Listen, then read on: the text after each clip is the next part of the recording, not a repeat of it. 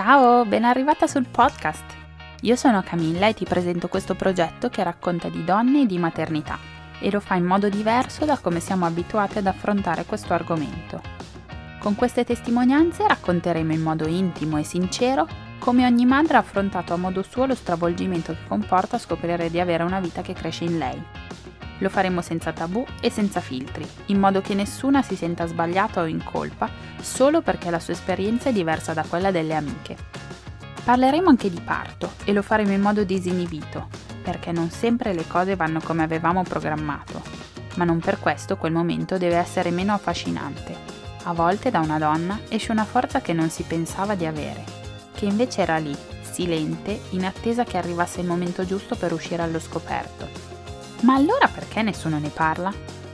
Qui facciamo informazione vera, quella non edulcorata, quella che avresti voluto avere prima che tutto succedesse a te.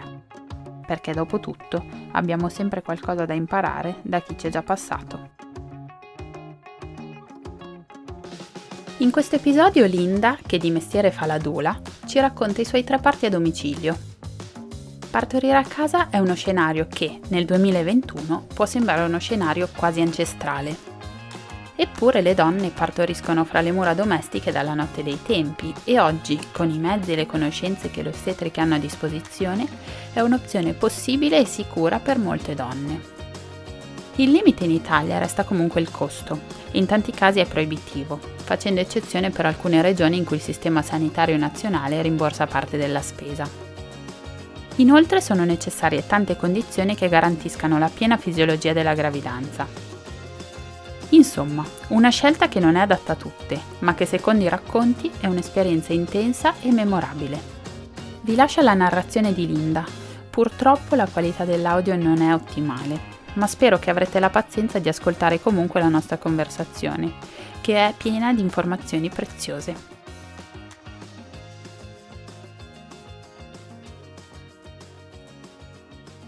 Ciao Linda, benvenuta nel podcast.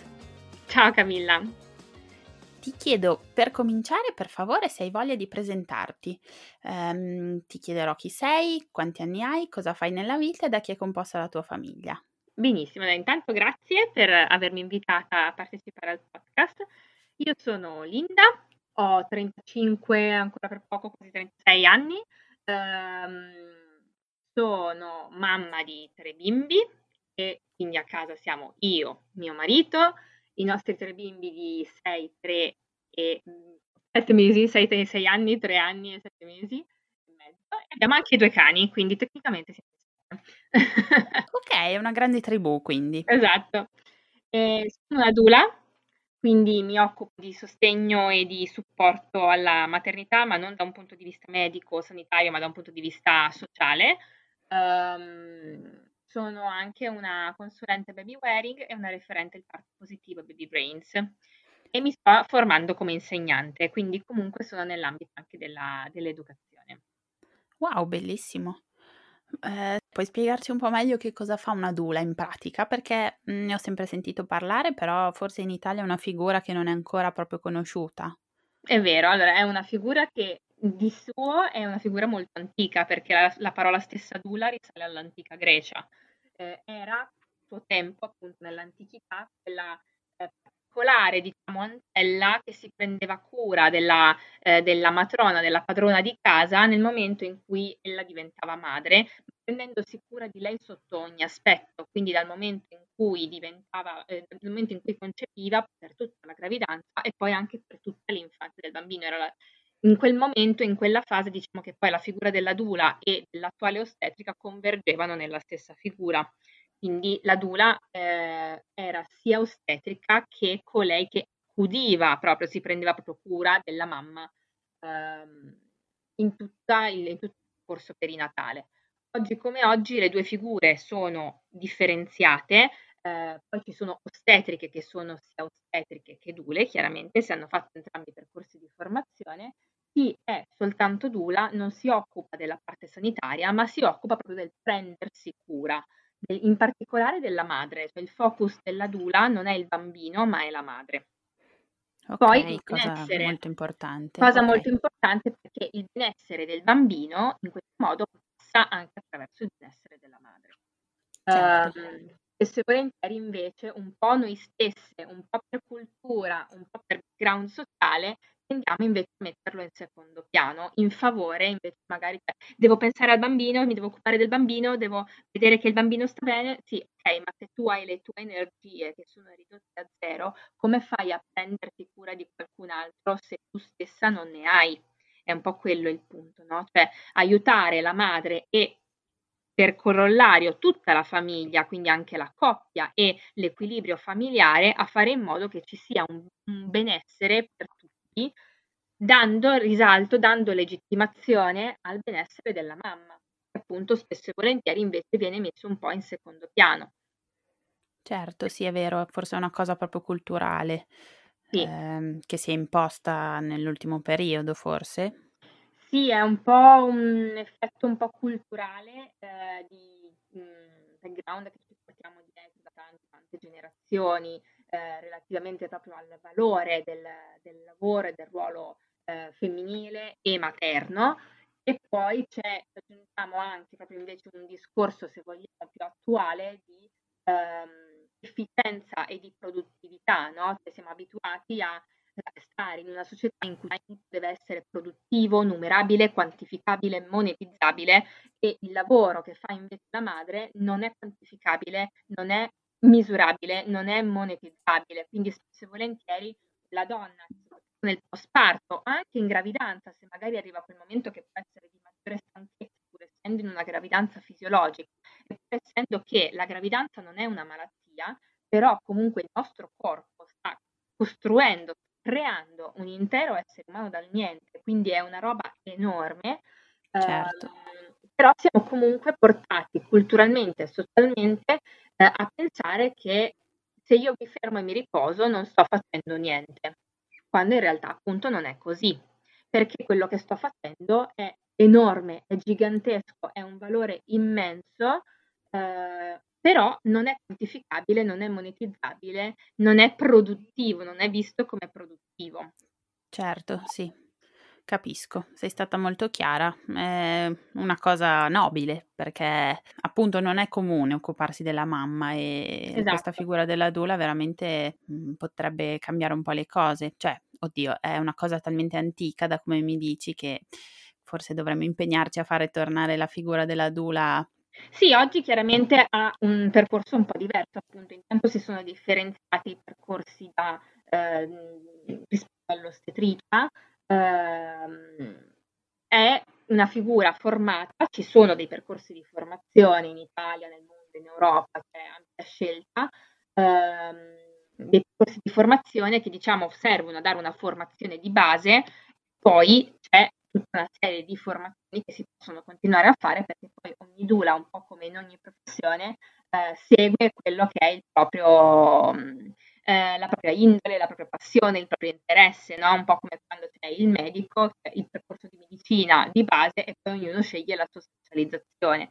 Quindi anche la donna che deve rivolgersi a una dula eh, non tutte le dule sono uguali, ci sarà quella che è più focalizzata sulla pratico, sull'aiuto in casa, cioè quella che è più focalizzata sull'ascolto e sulla comunicazione, ehm, come c'è invece, ci sono due che invece seguono di più il percorso eh, spirituale perché lo trovano più affine, più nelle loro corde, quindi poi anche ogni mamma ha modo di andarsi a scegliere la figura che fa più al caso suo.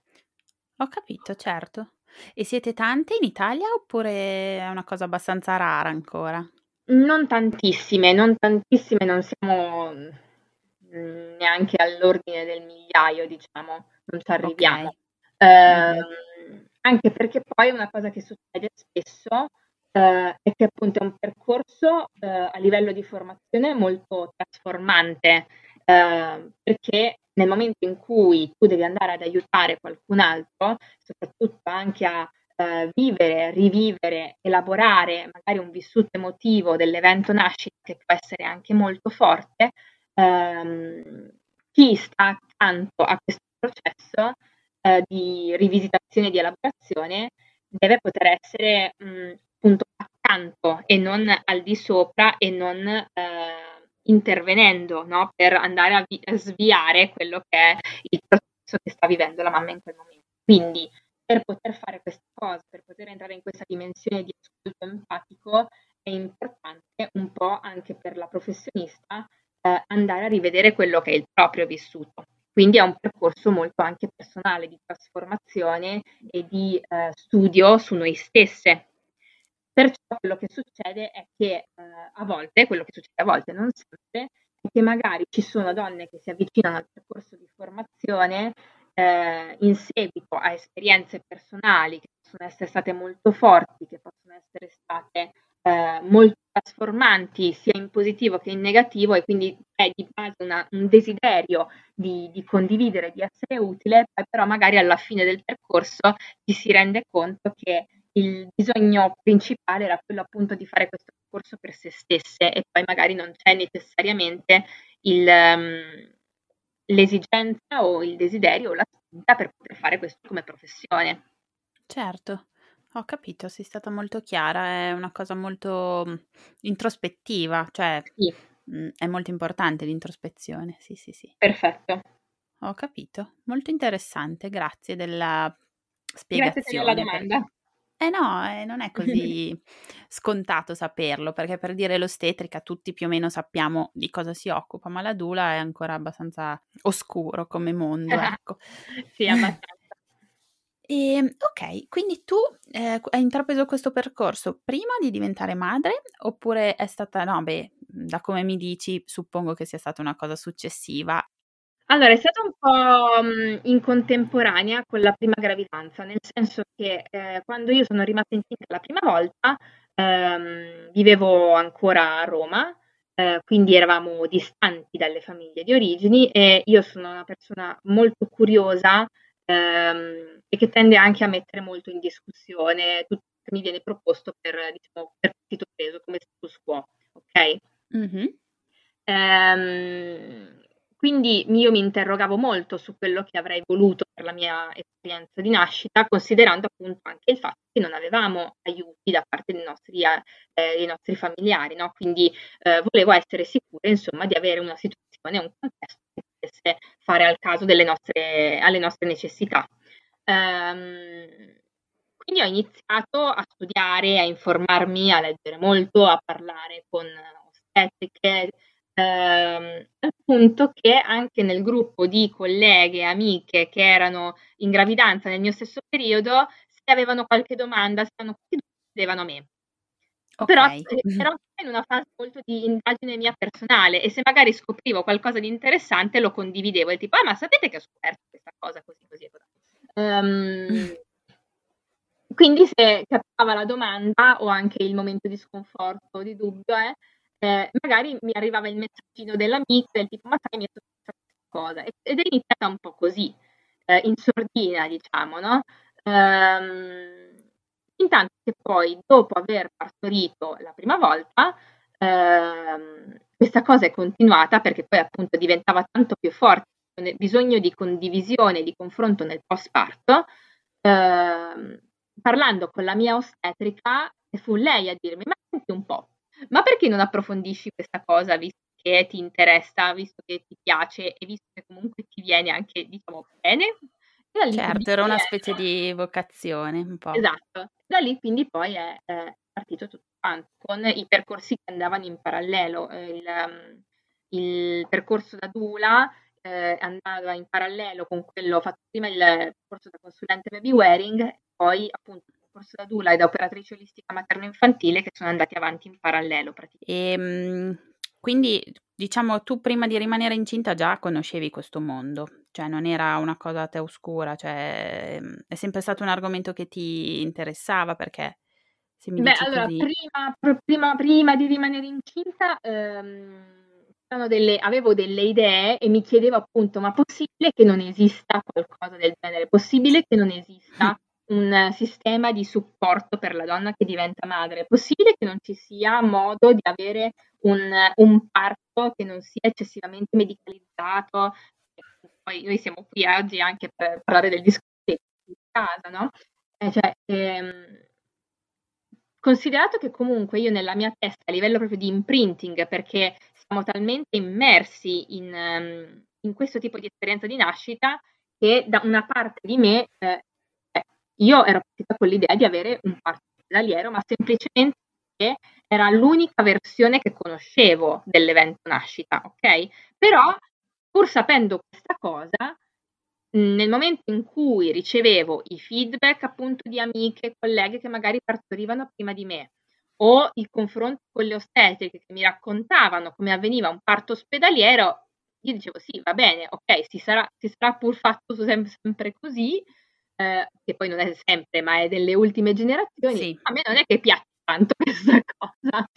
Ci sono tante cose che mi stonano, in cui io non mi sento a mio agio, ma anzi che proprio mi, ehm, conoscendomi, ehm, mi avrebbero creato problemi, anche cose piccole, perché ehm, comunque nel parto la cosa importante per la donna è sentirsi al sicuro e per me l'ospedale è il luogo in cui si va quando si è malati, quando si sta male.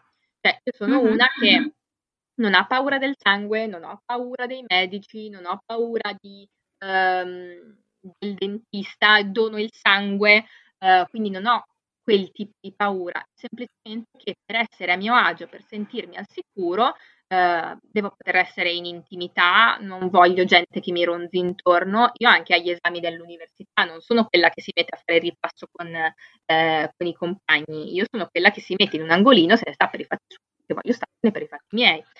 Certo, ok, hai, hai bisogno di pace. Ho bisogno di pace, esatto. Quindi l'idea del, del, parto ospedaliero, una volta che mi è stato spiegato, anche in un ambito di fisiologia, quindi anche quando va tutto bene, come avveniva, a me metteva, mi metteva sotto pressione, mi metteva stress.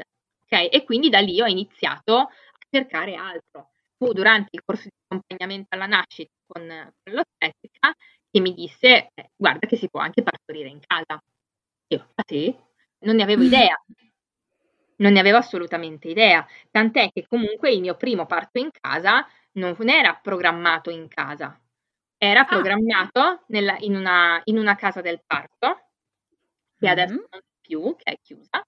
Ehm, dove il, il, il, piano del parto in casa non era neanche un piano B, ma era un piano C addirittura, perché appunto, li, mh, essendo la prima esperienza di, di nascita e essendo che comunque è vero, il parto in casa ha un costo che è alto, eh, mm-hmm. E, c'era, perché comunque c'era questa struttura che permetteva praticamente, pur essendo accanto all'ospedale, però era organizzata eh, per dare praticamente come se fosse un parto in casa, non era proprio una casa maternità, era la casa del parto che faceva parte comunque del blocco parto di un ospedale. Ok. okay. Mm-hmm. Quello che è successo però è che quando io sono arrivata lì in travaglio con la mia ostetrica, che comunque io ho chiesto di avere l'ostetrica eh, privata a casa eh, per parte del travaglio e per poi accompagnarmi alla casa del parto, quando siamo arrivati lì non c'era nessuno era tutto chiuso, era tutto sprangato. Oh signore, come? Nonostante noi avessimo chiamato eh, per avvisare che comunque, nonostante l'ostetrica avessi chiamato per avvisare che io ero in travaglio e che quindi saremmo arrivati, eh, lì all'epoca funzionava che comunque per fare l'accettazione, per passare al, alla casa del parto, dovevi fare comunque l'accettazione dal blocco parto dell'ospedale. L'ostetrica del blocco parto ha detto sì sì, venite pure tranquillamente, però quando poi siamo arrivati lì non c'era nessuno. Era tutto chiuso, era tutto spento. Che bella sorpresa. È bellissima. Perciò um, quella è stata un po' anche il, il, il là. Uh, io ero chiaramente, considerato che io ero in travaglio. Ero in esatto, travaglio. stavo per chiederti a che punto eri del travaglio tu. Io ciò. sono partita da casa che ero, diciamo, sui 4 centimetri, quando sono arrivata lì, vedendo questa situazione, la mia attrice aveva pensato di fare un passo indietro, perché ha detto, eh, non mi sembra esattamente una situazione tranquilla. Quindi, mh, mm, aspetta, ritorno mm. sui miei passi. Ottimo, per fortuna che è andata così, perché altrimenti... Mm. Esatto, quindi io rimane, ero ancora in travaglio, ero comunque in travaglio, però ero tornata un pochino indietro perché l'organismo comunque funziona bene, cioè sa riconoscere dei segnali. Ero, ero in allarme, ero in una situazione di eh, fuga, ok?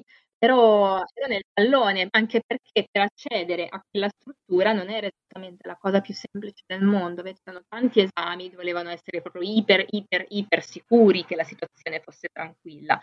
Ehm, quindi io vivevo su di me, sentivo anche proprio un senso di, di smarrimento e di tradimento, perché dicevo, ma come? Io ho fatto tutto quello che mi avete chiesto e ora che spetta a voi invece eh, mi fate questo scherzo. Quindi non avevo neanche eh, la fiducia di fare, di dire vabbè, perché era quello che l'ostetrica del blocco parto diceva, vabbè, stai qua, resti qua. Infatti no. è quello che stavo per chiederti, eh, no. non era un'opzione per te fermarti in ospedale? No, perché non mi sentivo al sicuro. Mm-hmm, perché certo. non mi certo. sentivo al sicuro perché eh, avevamo fatto tutta questa preparazione, avevamo avvisato per ben due volte che stavamo arrivando, cosa c'è che non ha funzionato? Cioè, perché mi dici che posso venire quando in realtà poi è tutto poi mi dici che devo rimanere lì? Il mio sistema limbico, proprio il mio cervello rettiliano, ha detto allarme, allarme, allarme. Certo, ti sei sentita tradita. No, non sapevo dove andare. Ti dico cosa parliamo appunto di Roma, no? quindi ospedali sovraffollati, eccetera, distanze di percorrenza. Era notte, è vero, il che aiutava come traffico, però dicevo, se questa cosa è successa qui, dove hanno la mia cartella clinica, dove comunque mi stanno aspettando, dove vado? Cioè, potrei, magari vado da un'altra parte e non hanno posto, che cavolo ne so. E fu mio marito a dire, ok, allora andiamo a casa, perché dice, i casi sono due, o meno qualcuno o torniamo a casa. Mm. Bene. E, e l'ostetrica in tutto ciò eh, approvava il fatto di tornare a casa?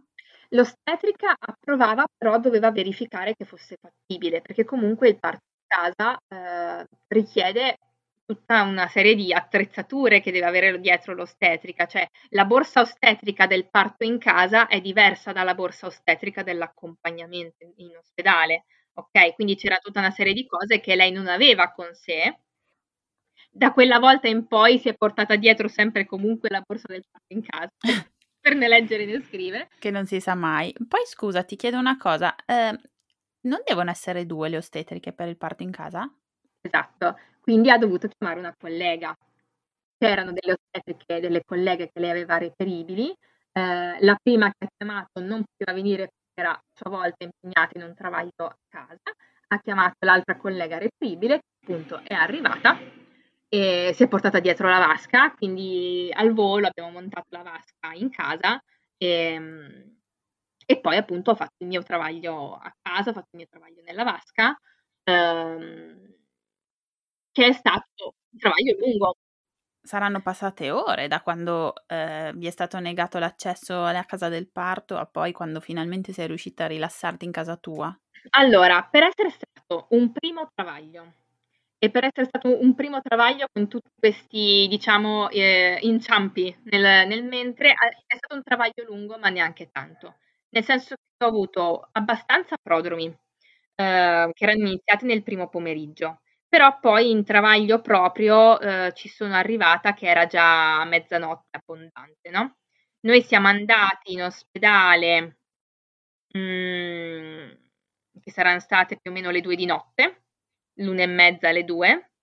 Eh, siamo rimasti lì perché, loro, la, perché l'ostetrica del blocco parto continuava a dirmi sì sì tu mm, resta qui e poi vediamo, resta qui e poi vediamo, quindi nel frattempo sono passate un paio d'ore. Io dicevo sì ma vediamo cosa, eh, come va, in che senso, come deve andare, scusi. Oh mamma mia, ma lei, lei voleva tenersi lì diciamo. Lei voleva tenermi lì, lei voleva tenermi lì, sì, questo era, era lampante. Cioè, però, ti voleva appunto, fregare in quel senso lì, voleva far finta però, di niente. Intanto... Esatto, esatto, mm. ed era per quello che io non mi sentivo al sicuro. Quindi da lì poi, passate due ore, l'ostetrica ha chiamato la, la collega e siamo ritornati a casa, che saranno state più o meno le quattro. Mm-hmm.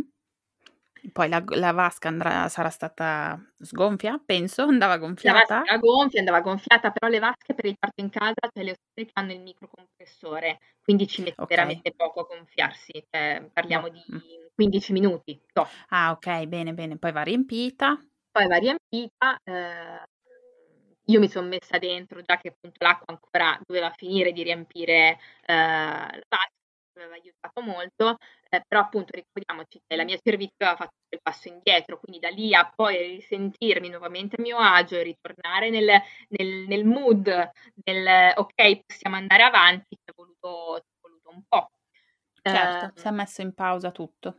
Sì, c'era stata fortunatamente, eh, c'era stata un po' di pausa, poi una volta partito il travaglio comunque aveva anche delle buone pause che mi permettevano di riposare. Io comunque mi addormentavo tra, una, tra un'onda e l'altra, mi addormentavo. Mm. Eh, poi però appunto c'è stato un ulteriore momento di pausa dato anche dal fatto che Rachele aveva fatto una, mm, una rotazione dorsale, non, non, si era messa podalica, si era messa al pelo diciamo, eh, e questo porta un ulteriore rallentamento, probabilmente è stato anche quello un meccanismo innescato da, dallo stress precedente, eh, perciò io sono dovuta uscire dalla vasca e eh, le ostetriche i parti in casa comunque sono molto ben preparate per gestire anche questo tipo di situazioni, per cui è stato, diciamo, eh, per aiutare Rachele a ricompiere, a rimettersi, diciamo, nella posizione corretta, io sono sì dovuta uscire dalla vasca, però mettendomi in posizioni simmetriche, aiutata a stare anche in posizioni asimmetriche, ehm, Rachele si è rimessa nella posizione corretta e poi però chiaramente non sono, nel frattempo l'acqua si era eh, raffreddata, ma non avevo neanche diciamo, il, mhmm, la necessità e il desiderio di tornare in vasca, perché a quel punto era già passato un po' di tempo e volevo semplicemente che la cosa andasse avanti. Um, nell'andare in bagno a un certo punto per fare pipì, perché avevo un disperato bisogno di fare pipì, ma non riuscivo. non riuscivo perché ogni volta che cercavo di mandare il messaggio dal mio cervello alla mia vescica di ok, puoi fare pipì, invece partiva la contrazione. Quindi ero lì e a un certo punto lo stato mi fa, adesso in bagno, tu fai la pipì. Per fare questa cosa nell'alzarmi e mettermi in posizione per fare pipì, invece la bimba è scesa e ehm, è uscita la testa, io quindi poi mi sono messa a carponi e poi è uscito anche il resto del corpo. Ok, quindi eri proprio, cioè, la pipì l'hai fatta alla fine? Ti, cioè, la pipì l'ho fatta dopo, l'ho fatta dopo il secondamento. Bene, e, ehm, quindi è nata fuori dall'acqua. Sì, è nata fuori dall'acqua, in bagno io carponi, io partorisco a carponi, tutte e tre le volte io ho partorito a, car- um, sì, a carponi, a quattro zampe. Ottimo. Mm. Ok, e ehm, nel caso non si fosse messa in posizione corretta, cosa sarebbe successo? Avresti dovuto andare in ospedale? Perché poi magari dipende. parliamo anche delle condizioni necessarie allora, dipende, per... questa forse è proprio una domanda molto da rivolgere proprio a un'ostetrica. Da quello okay. che so io, quella che è la mia conoscenza, la risposta è dipende. Dipende perché comunque um, non è che è impossibile, però allunga molto i tempi perché non è la posizione sua più eh, comoda proprio per la bambina per uscire, perché la rotazione che il bimbo fa a spirale è quello che serve proprio per avere una facile uscita dal canale del parto. Quindi dipende, perché penso che dipenda poi molto anche da, eh, da, come si sente la mamma, perché allungando molto i tempi vuol dire anche che la mamma poi diventa più stanca, se la mamma diventa più stanca eh, poi può appunto essere non solo più affaticata fisicamente ma anche emotivamente, bisogna vedere poi cosa succede anche ai valori del bimbo che comunque sta lì e magari è impegnato, eh, però eh, appunto diventa faticoso anche per il bambino stesso, quindi sono penso tante variabili da tenere in considerazione. Ok, ogni caso è a sé quindi. Sì, posto che comunque non è una di quelle condizioni per cui se anche fai un trasferimento in ospedale non è che devi fare la corsa sirene spiegate. Quella situazione si va semplicemente perché magari è una di quelle situazioni in cui necessiti di tenere più monitorate determinate cose. Ok.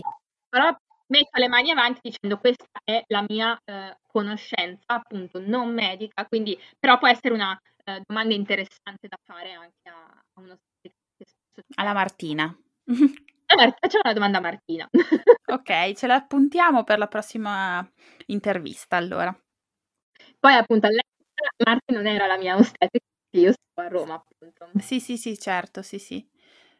Ehm, ok, avevi attaccato il monitoraggio a casa? Come funziona? No. Quello è non, è, non, è, obbligatorio a casa? No, no, no, assolutamente. Ogni tanto ehm, controllava il, il battito del, della bimba con il monitor, quello portatile, con i piccoli. Ok, sì, così a spot quando esatto. lo ritenevo opportuno, ho capito. E ehm, possiamo parlare brevemente delle condizioni necessarie per mh, mm, intraprendere un percorso di parto in casa? Sì, certo. Eh, allora, le condizioni necessarie per un parto in casa, ehm, si può fare un raffronto appunto anche tra, con tutte le esperienze, ehm, comunque sempre intanto è bello, ma è anche necessario fare proprio un percorso insieme alle ostetriche, ok? Quindi scegliere le ostetriche fare proprio il percorso, perché anche ogni esperienza di gravidanza e anche ogni esperienza di parto è differente. Quindi fare un percorso insieme alle ostetriche per conoscersi saranno le persone che saranno lì con voi in quel momento. Quindi eh, creare quel legame, creare quel rapporto di fiducia, che ok è un rapporto professionale, no? Eh, professionista-cliente, professionista-paziente, um, però è comunque un lavoro di relazione. Certo. Prima ancora che un lavoro sanitario. Perché appunto se c'è un... Um, intanto chiaramente per un parto in casa la gravidanza deve essere fisiologica, ci sono... Infatti non ti ho chiesto com'è andata la gravidanza perché ho dato per scontato che fosse tutto fisiologico. Esatto, quella è la cosa principale. Gravidanza fisiologica. Uh-huh. Poi eh, scegliere l'ostetrica, la prima ostetrica che diventa quello che è il punto di riferimento poi appunto si va poi delineando il team che, può prevedere, che prevede necessariamente una seconda ed eventualmente può prevedere anche una terza okay. in base alle, alle, situazioni e in base a come lavora il team che praticamente si è, si è scelto. Poi ci sono delle regioni che prevedono anche eh, un rimborso parziale per le spese sostenute del parto in casa e lì poi quindi si va eh, a inserire insieme alla, alle procedure, al percorso del parto in casa, che è quello individuale, con le proprie ostetriche, si va a inserire quello proprio più spiccio burocratico del, eh, dei documenti, degli esami che servono per il parto in casa. Mm. Ok. Per il rimborso, per il rimborso, che è proprio una cosa burocratica, va un po' di... Ehm, con un binario proprio. Ecco. Mm-hmm. Però le esigenze del parto in casa appunto sono due ostetriche, il um, fare il corso e la gravidanza fisiologica. Okay. Poi per il, il, discorso di stanza dall'ospedale. Um, ci sono dei paletti proprio ben definiti eh, di, in termini di tempi di percorrenza o di chilometraggio nel caso in cui si partorisca in casa maternità, perché viene considerato comunque come parto a domicilio, mm. però le case maternità per essere eh, reputate tale, a, tali hanno proprio bisogno di essere a una distanza eh, ben precisa da un ospedale di secondo o di terzo livello. Mm-hmm. Um, nel caso del parto invece proprio presso il proprio domicilio, um, c'è questa distanza che è definita proprio a livello di legge nel caso in cui si vada a richiedere appunto il famoso rimborso di qui sopra. Uh-huh.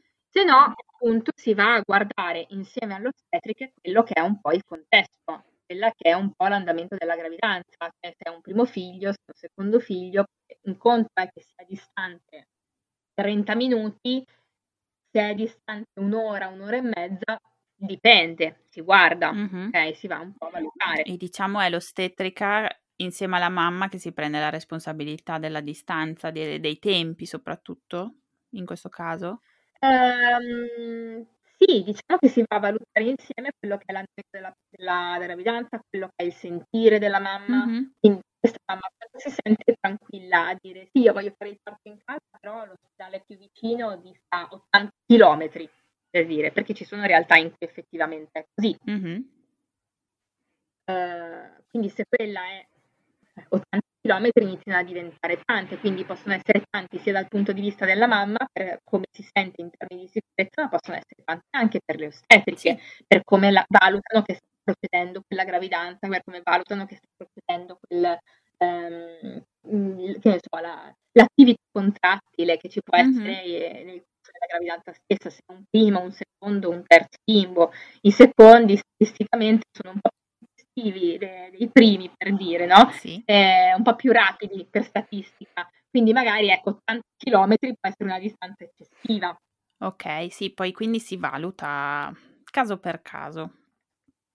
Io appunto per dire sono una che ehm, alla luce anche di come è andato il primo, eh, il primo parto, eh, a me mette in difficoltà proprio lo spostarmi, mm. che siano 5 chilometri o che siano 70 non mi fa differenza, cioè se io sono nel mio flusso, nel mio eh, corpo che sta facendo un lavoro e devo pensare a un certo punto che devo, devo vestirmi, devo uscire, prendi la borsa, sali in macchina, trova una posizione comoda per stare in macchina nel frattempo che arrivi dove devi arrivare, eh, e quello disturba. Sì, già quello mi mette in difficoltà. Mm. Esatto. Ho capito. Ok, sì, poi mhmm, diciamo che uno intraprende un percorso così nell'ottica che vada tutto bene e che non ci sia necessità di spostarsi, quindi Sì, però nel preparare il corso con le ostetriche per il parto prendi anche in considerazione i piani B e i piani giustamente, però si spera sempre che vada tutto come previsto, ecco. Certo. Mh-mh. Okay, e quindi poi è nata Rachele e cosa succede a quel punto? Mhmm, nel senso, ehm, come funziona il post? Il post pure è è molto seguito seguito a casa. Nel post nel nell'arco delle delle 24 delle 12 ore qua Mh-mh. qua mi sa che son 12 ore allora questo non ricordo se è un protocollo nazionale o se è quello regionale, Okay. è una di quelle cose nazionale ed è cambiata nel tempo. Perché ricordo che con Rachele era entro 24 ore. Ehm, Rachele è nata alle 11:20 del mattino, uhm, la pediatra è arrivata il pomeriggio il pomeriggio stesso, quindi poche ore dopo comunque. Ehm, probabilmente entro 12 ore. Il idem, ehm, appunto con con Elena, ehm, pure venne il pediatra entro 12 ore e anche qua, quando appunto Filippo che è nato adesso qua a San Marino, stessa cosa.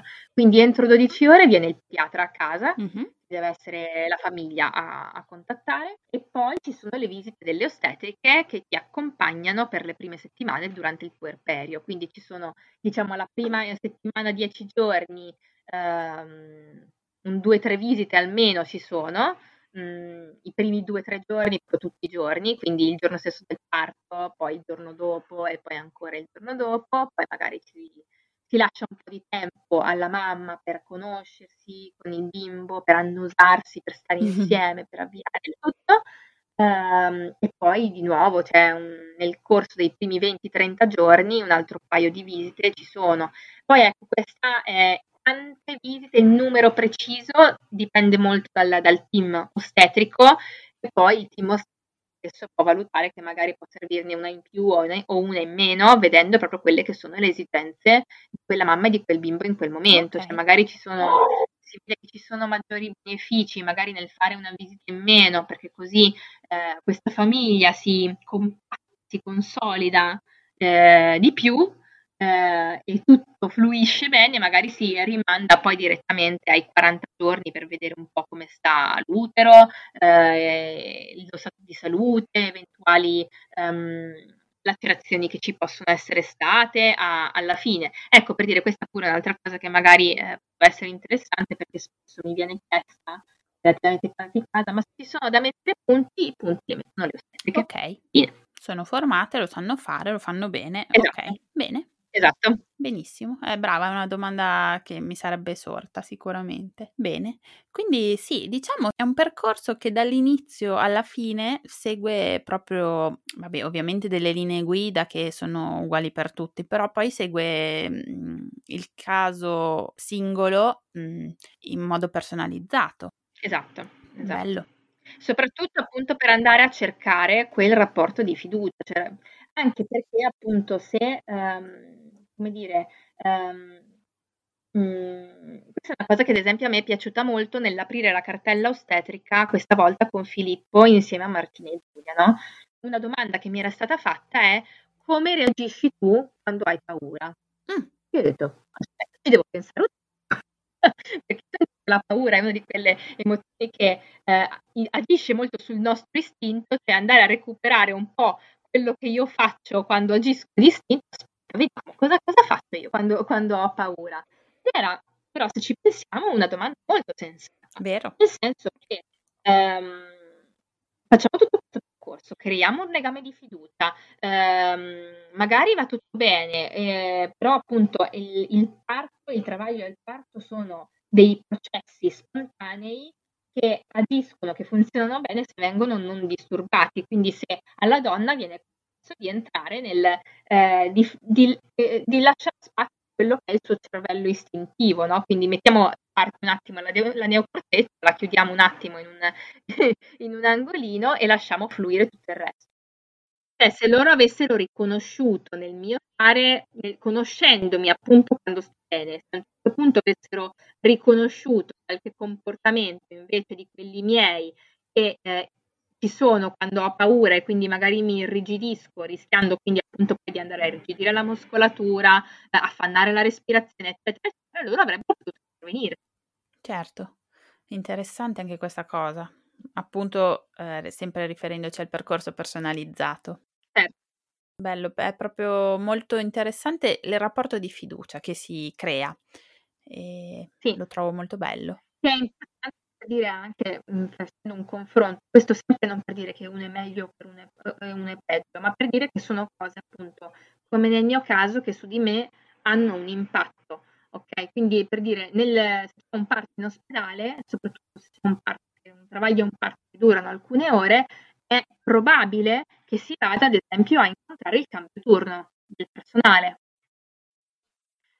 Quella è una cosa che su di me ha un impatto il fatto di vedere gente che entra, gente che esce, eh, ho parlato fino a questo momento con una persona, a un certo punto arriva un'altra che non ho mai visto prima e in un momento comunque molto intimo, ok? Intimo proprio a livello fisico, perché parliamo di esposizione del corpo, di mm, vocalizzazioni che sono, sono molto intime.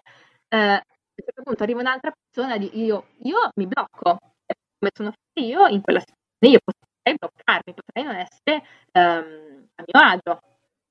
Nel parto di casa, perché anche sono in due o anche in tre? Non solo perché um, si possono confrontare tra di loro, quindi se hanno bisogno di tenere d'occhio qualcosa, uh, si possono confrontare, valutare insieme, quindi avere più punti di vista, ma anche perché in questo modo, anche se fosse un'esperienza di tante ore, loro si possono aiutare, si possono supportare, si possono dare il cambio, ma dare il cambio tra di loro. Sono sempre le stesse persone che tu hai conosciuto già dalla gravidanza durante il percorso. Sì, chiaro. Giusto, sì, perché insomma è probabile che duri tante ore, anche loro sono persone, hanno bisogno di riposo, però comunque esatto. il cambio avviene fra persone che conosci già bene. Esatto. E di cui ti fidi già, perché infatti sì è vero, è capitato di sentire eh, ragazze che magari in ospedale mh, mhmm, al cambio turno arrivava l'ostetrica nuova e non c'era feeling per niente e, e lì esatto. c'era del disagio serio lì perché insomma non si può controllare questa cosa, soprattutto in quel momento esatto. così delicato. Come allo stesso tempo aggiungerei che mh, mhmm, magari mh, mhmm, ci sono mamme che non si sentirebbero per niente a, a loro agio a casa. Esatto, assolutamente.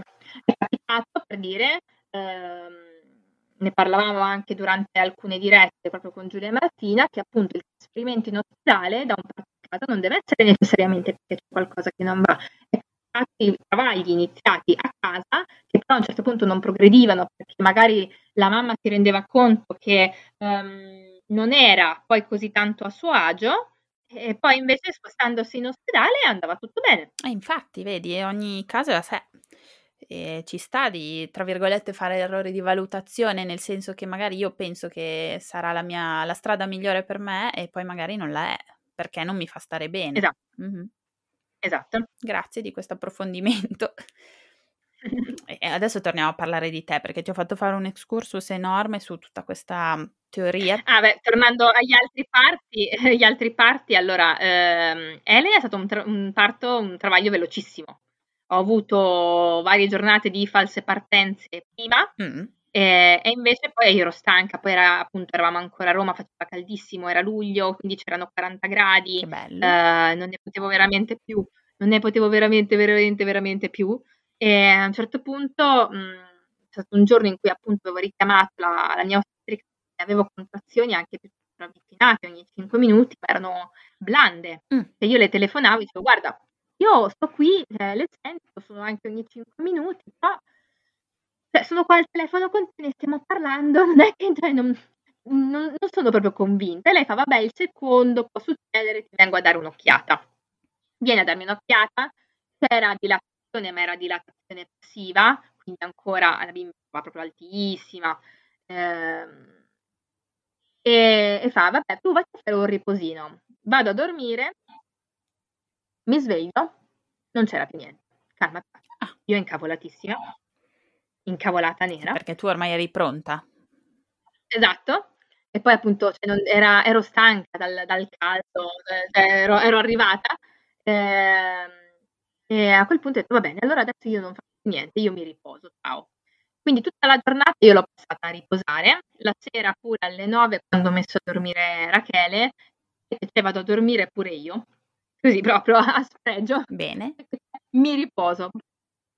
E mi sveglio due ore e mezza dopo, alle undici e mezza, con le, ma proprio in pieno travaglio, cioè mi sveglio proprio con le contrazioni, quelle piede. Oddio, ok. ok. Meno male ti eri riposata per bene. Esatto. Però appunto dico, vabbè, allora mi metto una, mi ricordo che avevo svegliato mio marito dicendo mi metto un attimo sul divano perché metti, metti, metti che un altro scherzo come quello di, di ieri, cioè mi incavolo poi. Mm-hmm. mi metto un attimo sul divano a respirare, così è, mm, un paio di, di, onde dopo si rompe il sacco proprio splash con una, con una, una pozzanghera sul proprio divano. sul divano. Fantastico. Fatto, ok, ok, allora ci siamo veramente stavolta. Allora a questo punto posso anche chiamare. Mm. Ho chiamato la mia dula, ho chiamato le ostetriche, ehm, è arrivata prima la dula delle ostetriche, puro caso, semplicemente perché il raccordo anulare era più sgombro dalla sua parte che dalla loro. Ok. Ma da quando sono arrivate loro, erano le, le 11.40, quando io sono, mi sono alzata dal letto, ehm, Elena è nata all'una e un quarto. Ok, eh, in un lampo, veramente. Mm. In un lampo. In un lampo noi poi in quell'occasione avevamo allestito, appunto questa volta eravamo partiti direttamente con l'idea del parto in casa e anche lì ci eravamo fatti i vari piani eh, A e B che però erano, a parte l'eventualità appunto di doversi trasferire in ospedale, ma quella era mh, in una situazione appunto di, se dovesse fare qualcosa di non fisiologico, Mhm. cui dobbiamo andare in ospedale, avevamo scelto un ospedale di riferimento, però anche sul discorso dello stare in casa avevamo eh, detto dove ci mettiamo per il parto. Ehm, e avevamo due opzioni, cioè stare dentro o stare fuori, perché comunque noi avevamo un cortile molto grande, isolato, Ah, ok. e avevamo quindi, siccome appunto faceva veramente, cioè era stata un'estate veramente pazzesca a livello di caldo, cioè le temperature erano 38-41, Mamma. questo era il, il range. Ok. Eh, ho detto ok, se è di giorno stiamo in casa perché in casa è più fresco, se è di notte stiamo fuori, avevamo allestito la tenda da, da campeggio con la piscina, con la, con la vasca, no la piscina, Ma scusami. dai, non avrei preso in considerazione l'opzione esterno, in effetti. E infatti è stato così, cioè siamo stati fuori. Siamo stati È fuori. nata sotto le stelle? Avevamo Beh no, sotto la tenda, Ah, dai. tenda, eh, anche lì appunto la- io ero- mi ero infilata nella vasca, la vasca vuota, con mio marito che fa, dai, aspetta un attimo che ti riempio la vasca. No, entro adesso. Mi tenevo il, il tubo praticamente addosso, intanto che si riempiva la vasca, perché avanzava veramente molto, molto, molto velocemente. Era un travaglio molto incalzante, molto focoso. E mi ricordo che avevo questa sensazione di essere un po' psicopatica perché da un lato appunto la sensazione fisica era molto forte, molto incalzante. Allo stesso tempo però eh, ero felicissima perché dicevo wow che figata, sto già a punto, perché io la sentivo comunque che scendeva, quindi mi rendevo conto dell'avanzare molto veloce, che da un lato dicevo porca miseria io non ce la faccio dietro, vai più piano per favore, e dall'altro però dicevo che figata, sì. Sì, sì, sì, proprio una sensazione diversa dal primo, cioè dal, dal primo parto, Esatto. dico. Ehm, hai proprio sentito tutto quello che stava succedendo, l'hai sentito perfettamente perché è successo velocissimo. Sì, esatto, anche nel primo, però appunto nel primo col fatto che c'erano stati gli spostamenti, col fatto che c'era stata quella fregatura, no, del, Certo, magari non hai avuto neanche modo di concentrarti sulle tue sensazioni in certi momenti. più che altro eh, ho fatto fatica, eh, sì, non riuscivo a concentrarmi, quindi le- per una parte le ho, passami i termini, le ho subite, cioè non riuscivo a starci, a seguirle, non riuscivo a seguirle, no? Quindi ho- io ho un ricordo della, per dire, della fase di dilatazione del primo travaglio lunghissimo, come se non dovesse finire mai, perché ci sono stati appunto tutti questi aggiustamenti, no, da dover fare. Nel secondo invece è stato completamente l'opposto.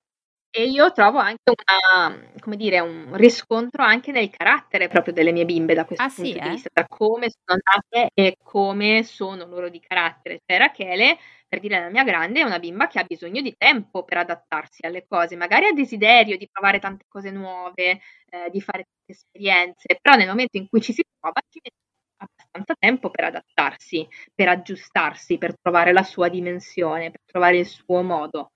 Um, Elena invece contro è una che le cose o le fa o non le fa, appunto, e quando le fa le fa a razzo.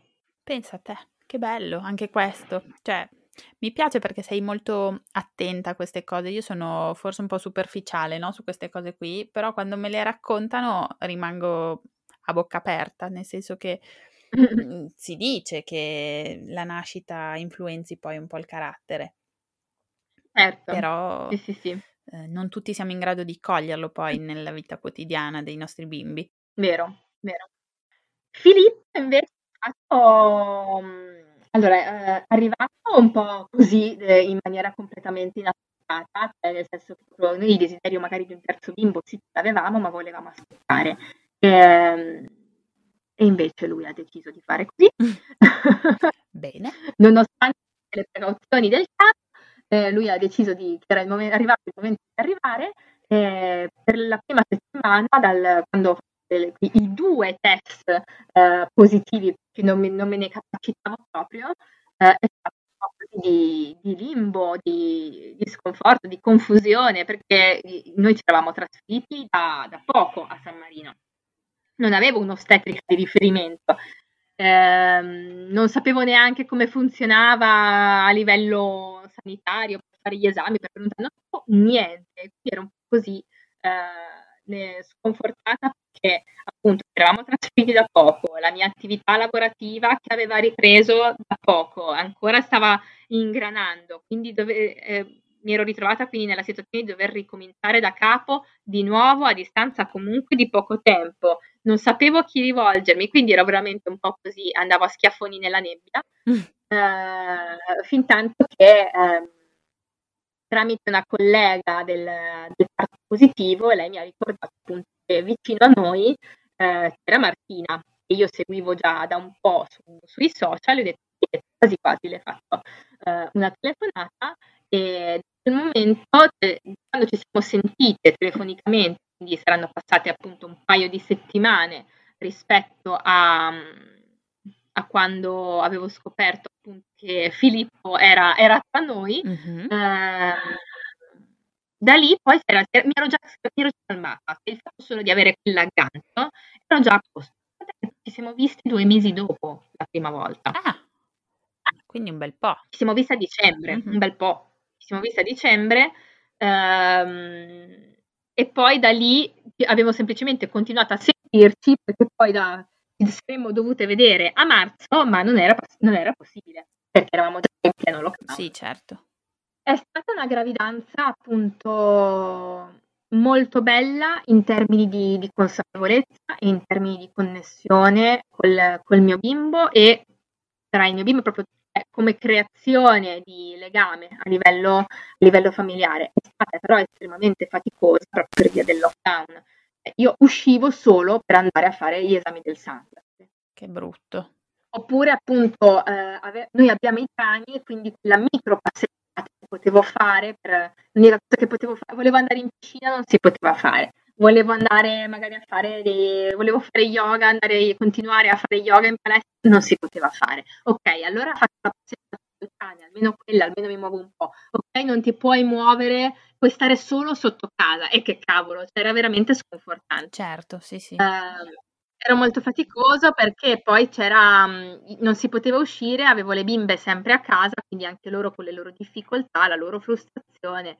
Uh, fisicamente e psicologicamente da questo punto di vista molto molto faticoso. Eh certo, immagino. Però io lui lo sentivo proprio come un bimbo tranquillo, sereno, mh, mm, buffo e che effettivamente mm. è un bimbo sereno, buffo, che si prende i suoi tempi, lui va con calma, le cose le faccio, eh, le faccio, Uh, però vado un pezzettino piccolo piccolo alla volta, così sono sicuro che quando arrivo uh, effettivamente tutto, è tutto che funziona bene. Effettivamente lui è così.